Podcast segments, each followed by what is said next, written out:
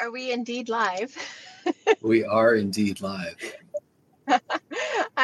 This is no fair. I'm obviously not at home. I'm in the car and using my phone, you guys, to come. And so it still says this is scheduled and gives me the option to go live. And I didn't even get to dance this morning. I've been robbed of our intro. It's just said that, you know, your whatever is muted while the video plays. I'm like, no! I was wondering if you just weren't dancing because you were in public, in the car. No! I'm going to have to go back and listen to the replay just so I can get my Wednesday morning dancing. Excellent idea. This is so bizarre because I can't even, it doesn't even appear that like we're live, but I'll just trust that we are and go with it. Good morning from Kansas. I am in Topeka, Kansas this morning. Our son had a doctor's appointment, so we had to push this back an hour and so that I could be on. And so that has us in Topeka. We are in our state's capital city and pulled over in a parking lot so the car wasn't bouncing around. And anyway, that has nothing to do with anything. How are you, Vince? Excellent. Having a great morning. It's nice and calm here. Very good. Very good. And I declare that my internet is going to work great today. Ooh, I agree with that declaration, but you were frozen for a second, so you know maybe that was just on my... This is my ongoing problem here, and so happened on Invictus yesterday, and I cut out for I don't know how long. Oh, no, that must have been before I popped on. It was early. Oh, no. Right in the middle of talking, too. It's actually cutting out right in the middle of you talking now, too. We'll just jump right in. We are going to be reading 1 Timothy chapter 1 this morning. There's some really great nuggets of truth just in that one chapter. Really, in the first few verses, it's just chock full of wisdom, and of course we know that this is the Apostle Paul writing to Timothy. He is his spiritual father or spiritual son, however you want to look at that. I could go off even on that subject this morning, but it's just not where we're going. Vince, why don't you jump in and you can start reading or do whatever it is that you want to do, because I know that God gave you very specific things that you wanted to pull out. Yeah. We can read through it first and then have discussion if you would prefer. Either way. Okay. We'll just go ahead and read here. Paul, an apostle of Christ Jesus, according to the commandment of God our Savior, and of Christ Jesus, who is our hope. To Timothy, my true child in the faith, grace, mercy, and peace from God the Father and Christ Jesus our Lord. As I urged you upon my departure from Macedonia, remain on at Ephesus so that you may instruct certain men not to teach strange doctrines, nor to pay attention to myths and endless genealogies which give rise to mere speculation rather than furthering the administration of God which is by faith. But the goal of our instruction is love, from a pure heart and a good conscience, and a sincere faith. For some men, straying from these things, have turned aside to fruitless discussion, wanting to be teachers of the law, even though they do not understand either what they are saying or the matters about which they make confident assertions.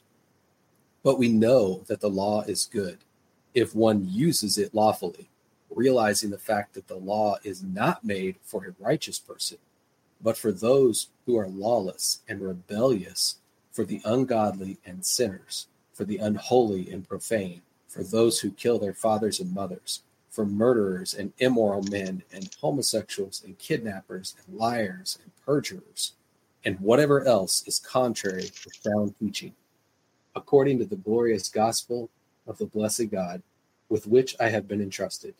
I thank Christ Jesus our Lord, who has strengthened me, because he considered me faithful, putting me into service, even though I was formerly a blasphemer and a persecutor and a violent aggressor.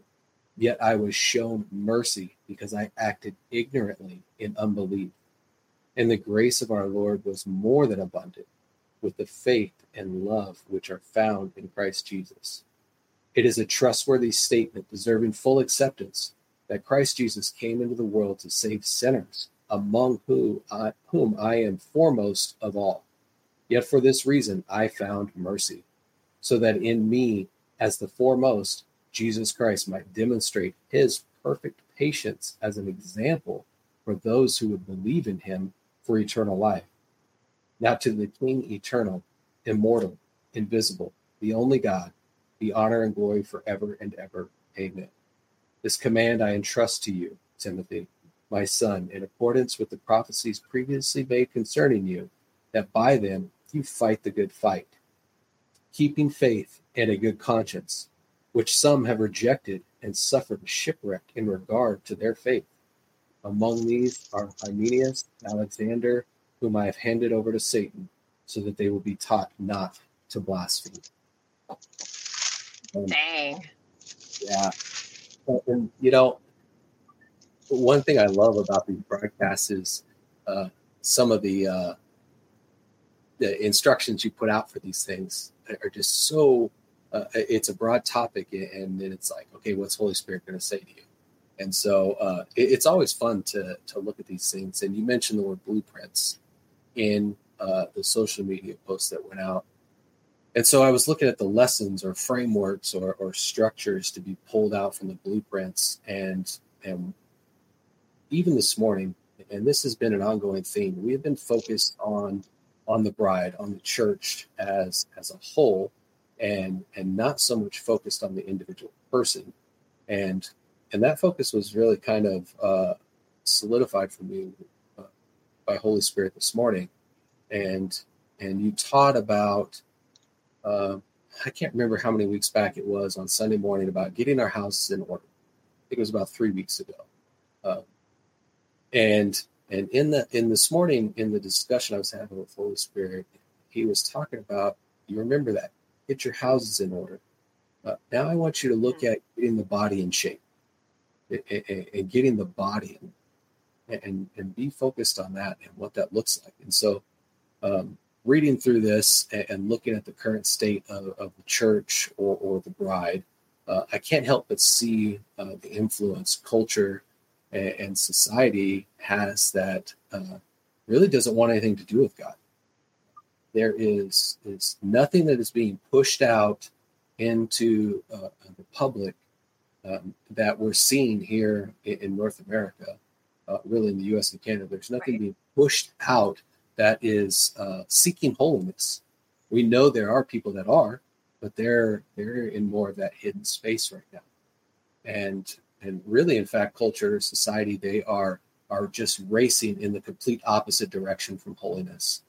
And reading through this, we can see that in that we're being led away from passion, away from our zeal for God, for His house, and we need a reminder of that passion, of what it is that we're going after, and to really focus on His instruction. And the first thing I caught out of that in verse 3, when Paul is urging Timothy to stay on in Ephesus. He traveled on to Macedonia, was that proximity mattered.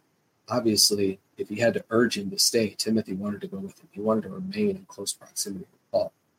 But really, he needed to stay in close proximity to Jesus. And he had to urge him to stay. And there was a specific assignment he was giving him. And he needed him to stay there and fight. Not fight as you would think, where there's endless debate and those type of things. But there was a fight going on there. He had to come against these false teachers who were teaching things that were not the gospel, and so that proximity it matters. It matters to be able to stay close to Jesus, so you can be in tune with what it is He's saying and be able to release that. And And I just started thinking, what does that look like to be in close proximity? And the only thing, only picture I had of that is like the Elijah-Elisha relationship, where Elisha wanted to stay in such close proximity so he could see everything that was happening. And that's the kind of relationship we need to have with Jesus. Yeah. Yeah. And I would even say that, you know, that the charge that Paul is giving him is to hold the line of no compromise, which is what God has said to us. Have we understood all that entails? Absolutely not. We've been able to point to the obvious things and started to create plans based on the obvious things that are easy to clean up. But God is wanting us to be very detailed in this cleaning up that's going on within the church, within the bride, because He is after holiness. And that's the charge that He gives to Timothy. He's like, stay. I need you to stay and hold the line, right? I need you to be the representation of holiness for the people. And that's just it. Are we willing to live in such close proximity to the Lamb of God that we are capable of putting holiness on display just because we are? Are we capable of doing that? By and large, we could probably say no, not at this point. Like, we have moments of being able to put holiness on display. But, you know, you think back over the stories that we've been told about the greats that have gone before us and people that walked in such purity and holiness that towns, whole towns, would feel them coming, and repentance would hit them before the man ever even showed up. I mean, like, this is severe holiness. And that's the kind of trembling that is really, like, I feel like that's what's on, that's like this mounting wave that's getting ready to crash over us, is that level of holiness where it causes that fear and trembling, because He is good, because His goodness takes over all of our senses. And that's what, and at this point, they're seeing holiness slipping. They're seeing purity slipping in their houses, right? In their gathering places, when they gather together, they're seeing that holiness slip. And for us, that's not an experience we have. We have been in the slip, right? Like, that's been our experience of church life is living in the compromise. And so we get to be those who put holiness on display once again. We get to put holiness on display once again. And I love that we're being called into that. But the part that really grabbed my attention was starting in verse 3. Even as I exhorted you when I was going into Macedonia to remain in Ephesus, in order that you might charge certain ones not to teach different things, nor to give heed to myths and unending genealogies, which produce questionings rather than God's economy, which is in faith. And we have to, like, read between the lines here, because he's talking about something very specific that's going on in the house of Ephesus, that, you know, they're getting into genealogies and wives' tales and all kinds of things. And this is what they're preaching. And Paul's like, no more. Like, there is a standard in God's house. And Timothy, I want you to represent what that standard is. And I think for us, that we could point to any hot topic agenda in our world that's being preached from the pulpit and on any given Sunday from the man of God. And right here we have it. You know, these are the things that are causing questionings in the hearts of the people, rather than pushing them towards reaching out for faith, to lay hold of faith and apply it to their lives. Anything that we are teaching in our churches that isn't pushing, propelling people toward reaching for faith, for that next level of faith, it's creating questioning, and it just doesn't belong among us. It's not what the church was made for, and we should not be administering that false gospel. It isn't the purity of Jesus Christ and Him crucified. It has nothing to do with it. It's just man attempting to make the church relevant, and she was never intended to be. Yeah, relevance just happens by lifting Jesus high.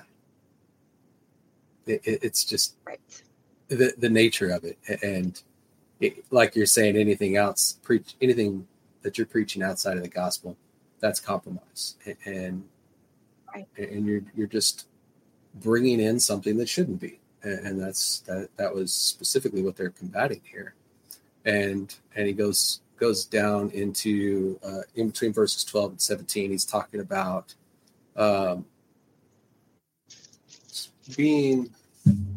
not being able to use ignorance. You know, you have this example right here, and basically you no longer have ignorance to stand on. You right. can't use that as an excuse as someone who is a believer. And if when Paul was talking about, you know, he was doing all these bad things when he was an unbeliever, because it was out of ignorance, which implies now that he's a believer, when you become a believer, you no longer have ignorance to stand on. You just have willful disobedience. That's all it is. And mature believers, young believers, you have the conviction of Holy Spirit, so you cannot use ignorance as an excuse.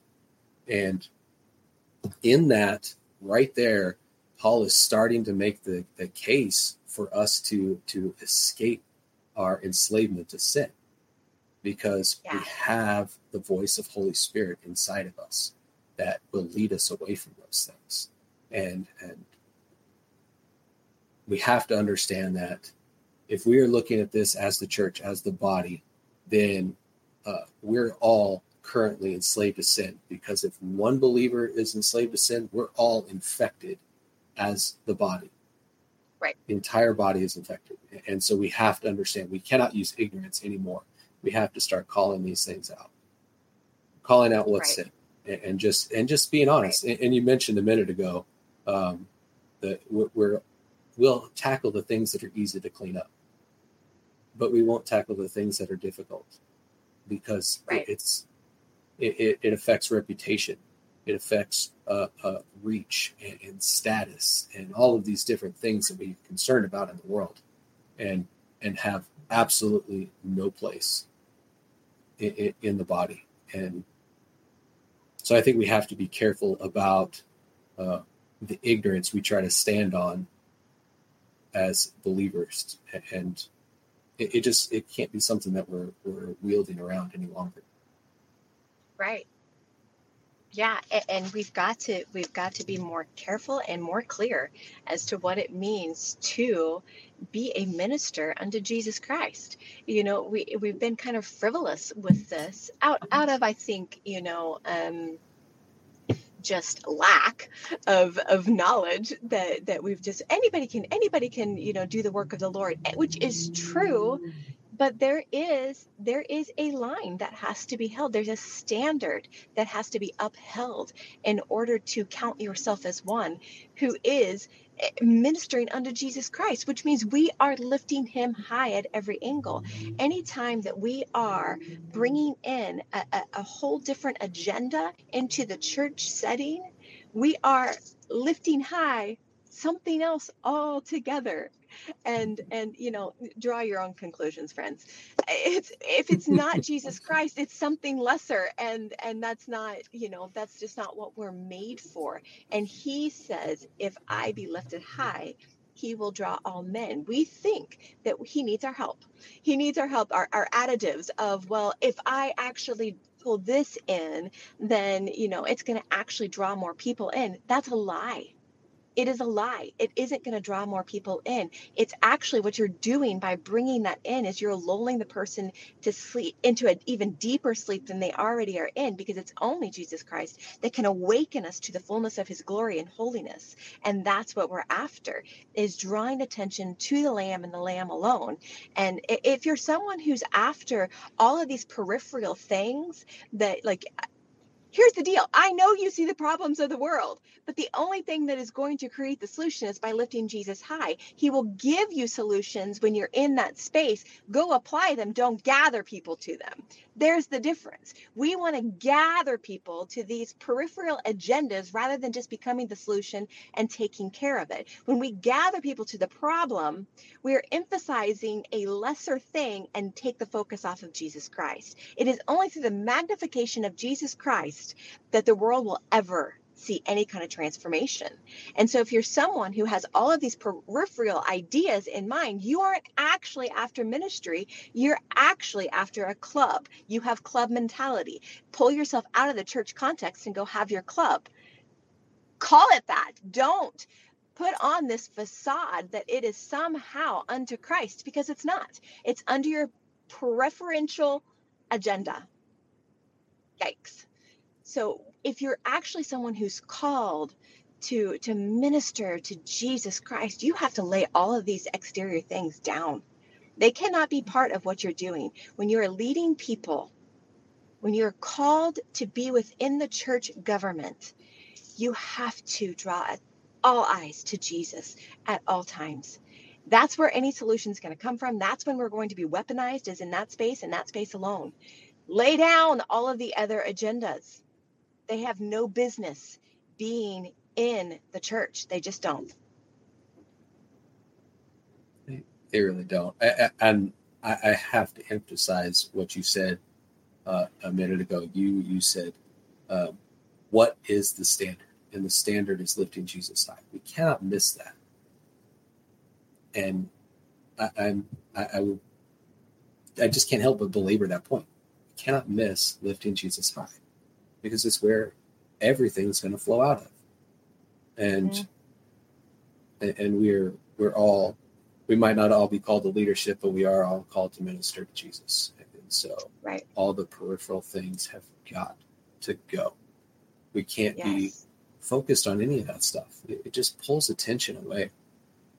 And I wish I had the reference in front of me, but we can't be so distracted that things are pulling our attention away from Jesus to the left or right. Politics, religion, all the infighting that we see going on within the church, which makes us ineffective out in the world. It doesn't allow us to bring light to the darkness like we should be. It just causes more chaos. And then we just wind up being in darkness ourselves. Mm-hmm. And when we lift Jesus high, though, all of those peripheral things become unimportant. They just lose significance in what we think we want or what direction we think about. Yeah. And when was the last time that the list here in verse 10 was actually used in a church context to pull people out of the enslavement thereof? You've got fornicators, homosexuals, kidnappers, liars, perjurers, and whatever other thing that is opposed to the healthy teaching. When was the last time that those items were not used for debate as to whether Jesus is serious about that list? When was the last time that it was actually plain that these are things that are enslavement to sin? We use these things in church context to create debate in the hearts of man, whether God was serious.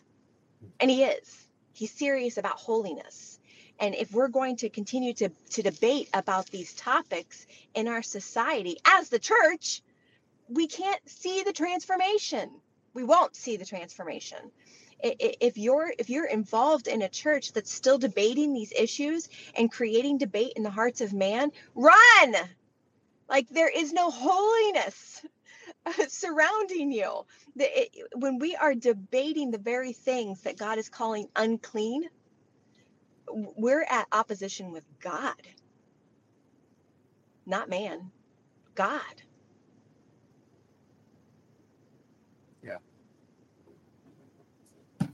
I don't want to be in opposition. I continually keep going back to the words holiness, obedience, and discipline right now. That is where Holy Spirit has me And I think that is a message for all of us. We want to appease rather than be obedient.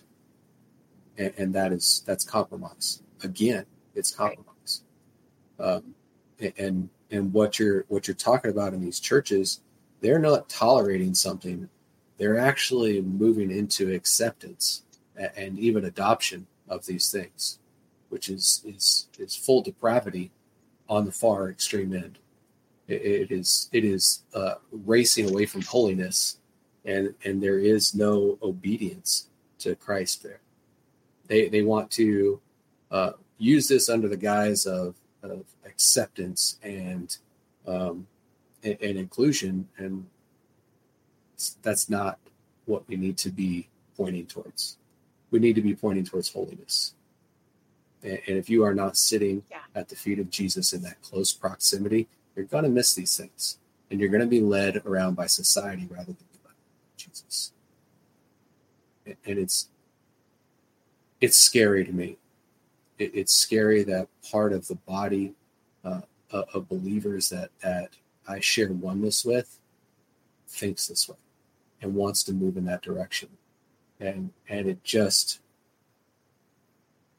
if you've ever had a joint pulled out of socket, you understand the pain that the body of Christ is feeling right now. And it's excruciating.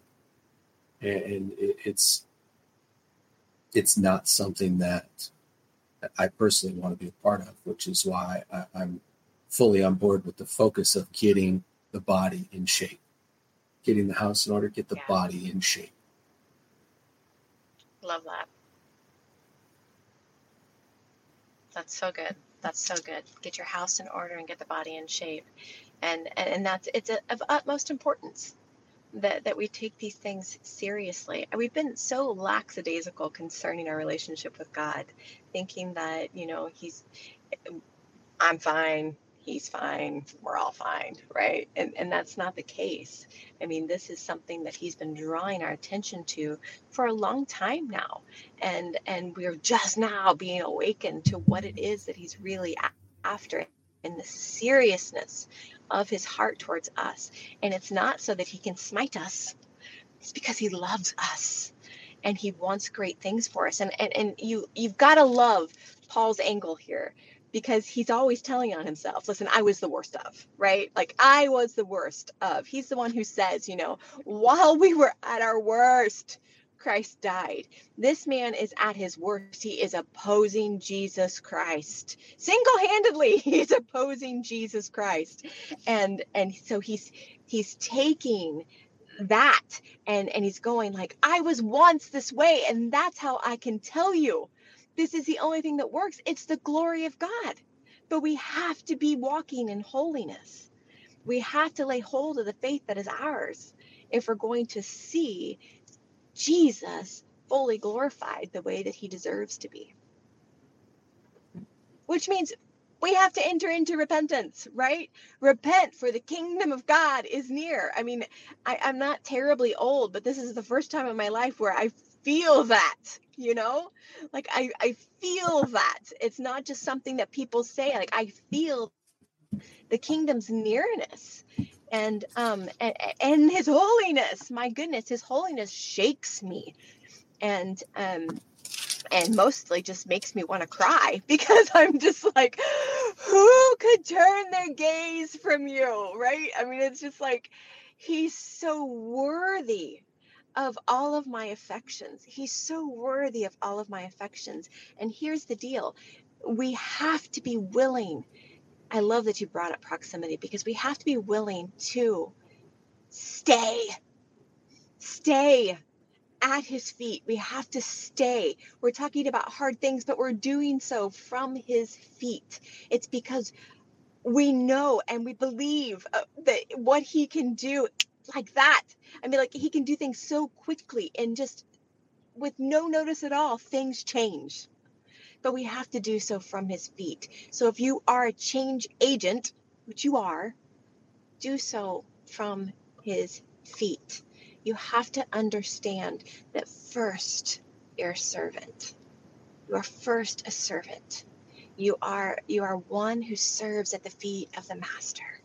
You minister unto Jesus Christ, and everything, and I mean everything else, is overflow.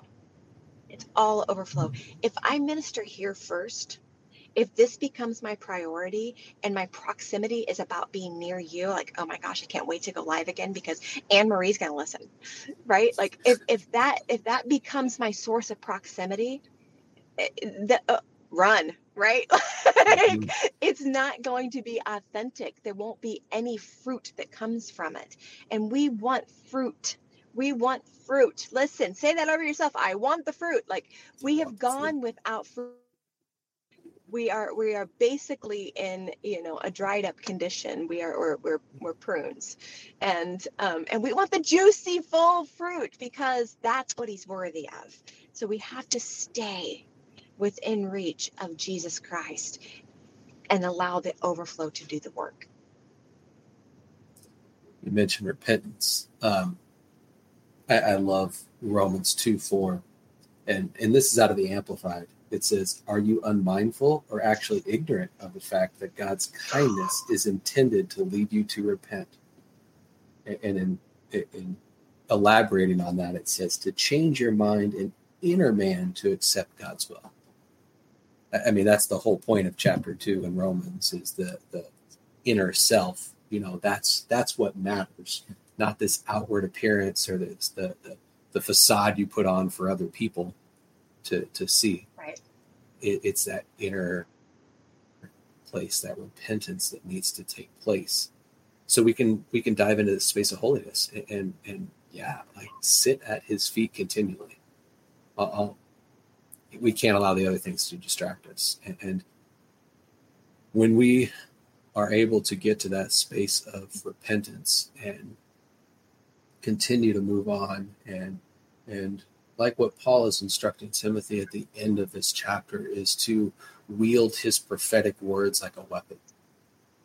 Yes. He says, "This command I entrust to you, Timothy, my son, in accordance with the prophecies previously made concerning you, that by them you fight the good fight." There's something, he wants him to wield that there. There is an empowerment that's coming out of that. There's a grace to do the things that he has. Yeah.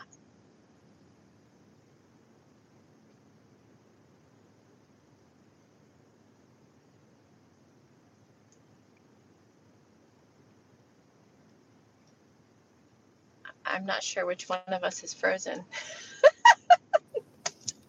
It's me. Is it you? Back? Okay. Yeah. I got the little. I got the little meter there. That was a really good point.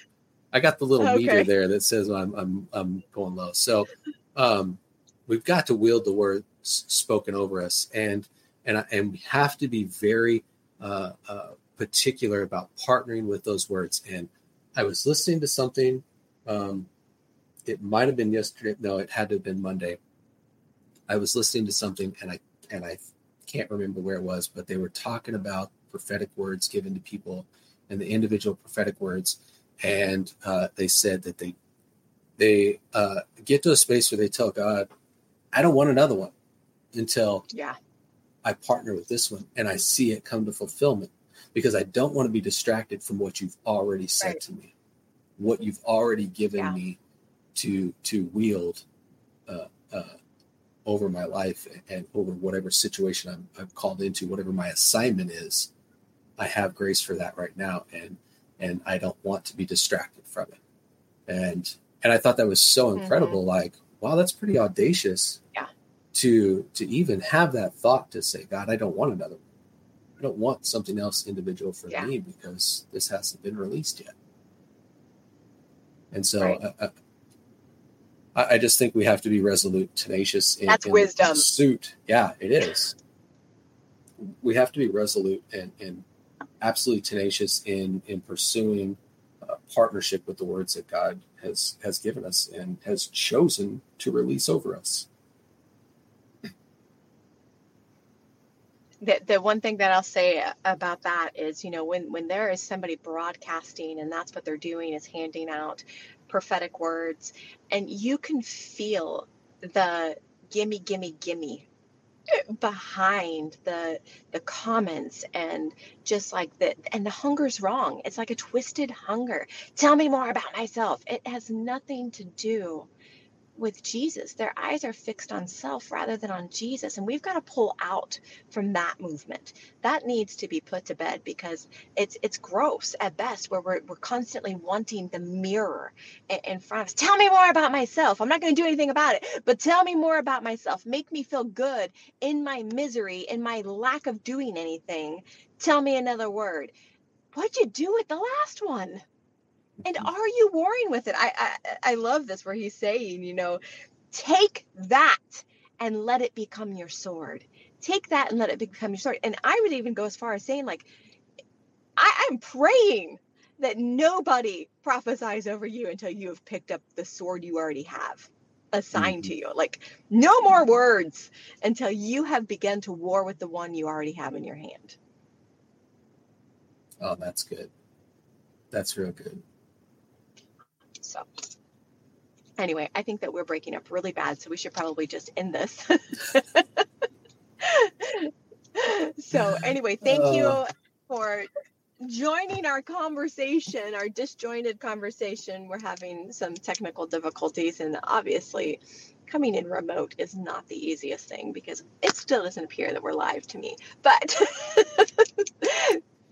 we bless the rest of your week, and you can join us on Friday. I'll be on Friday morning at 9 a.m. And until then, we'll just tell you goodbye, and we love you.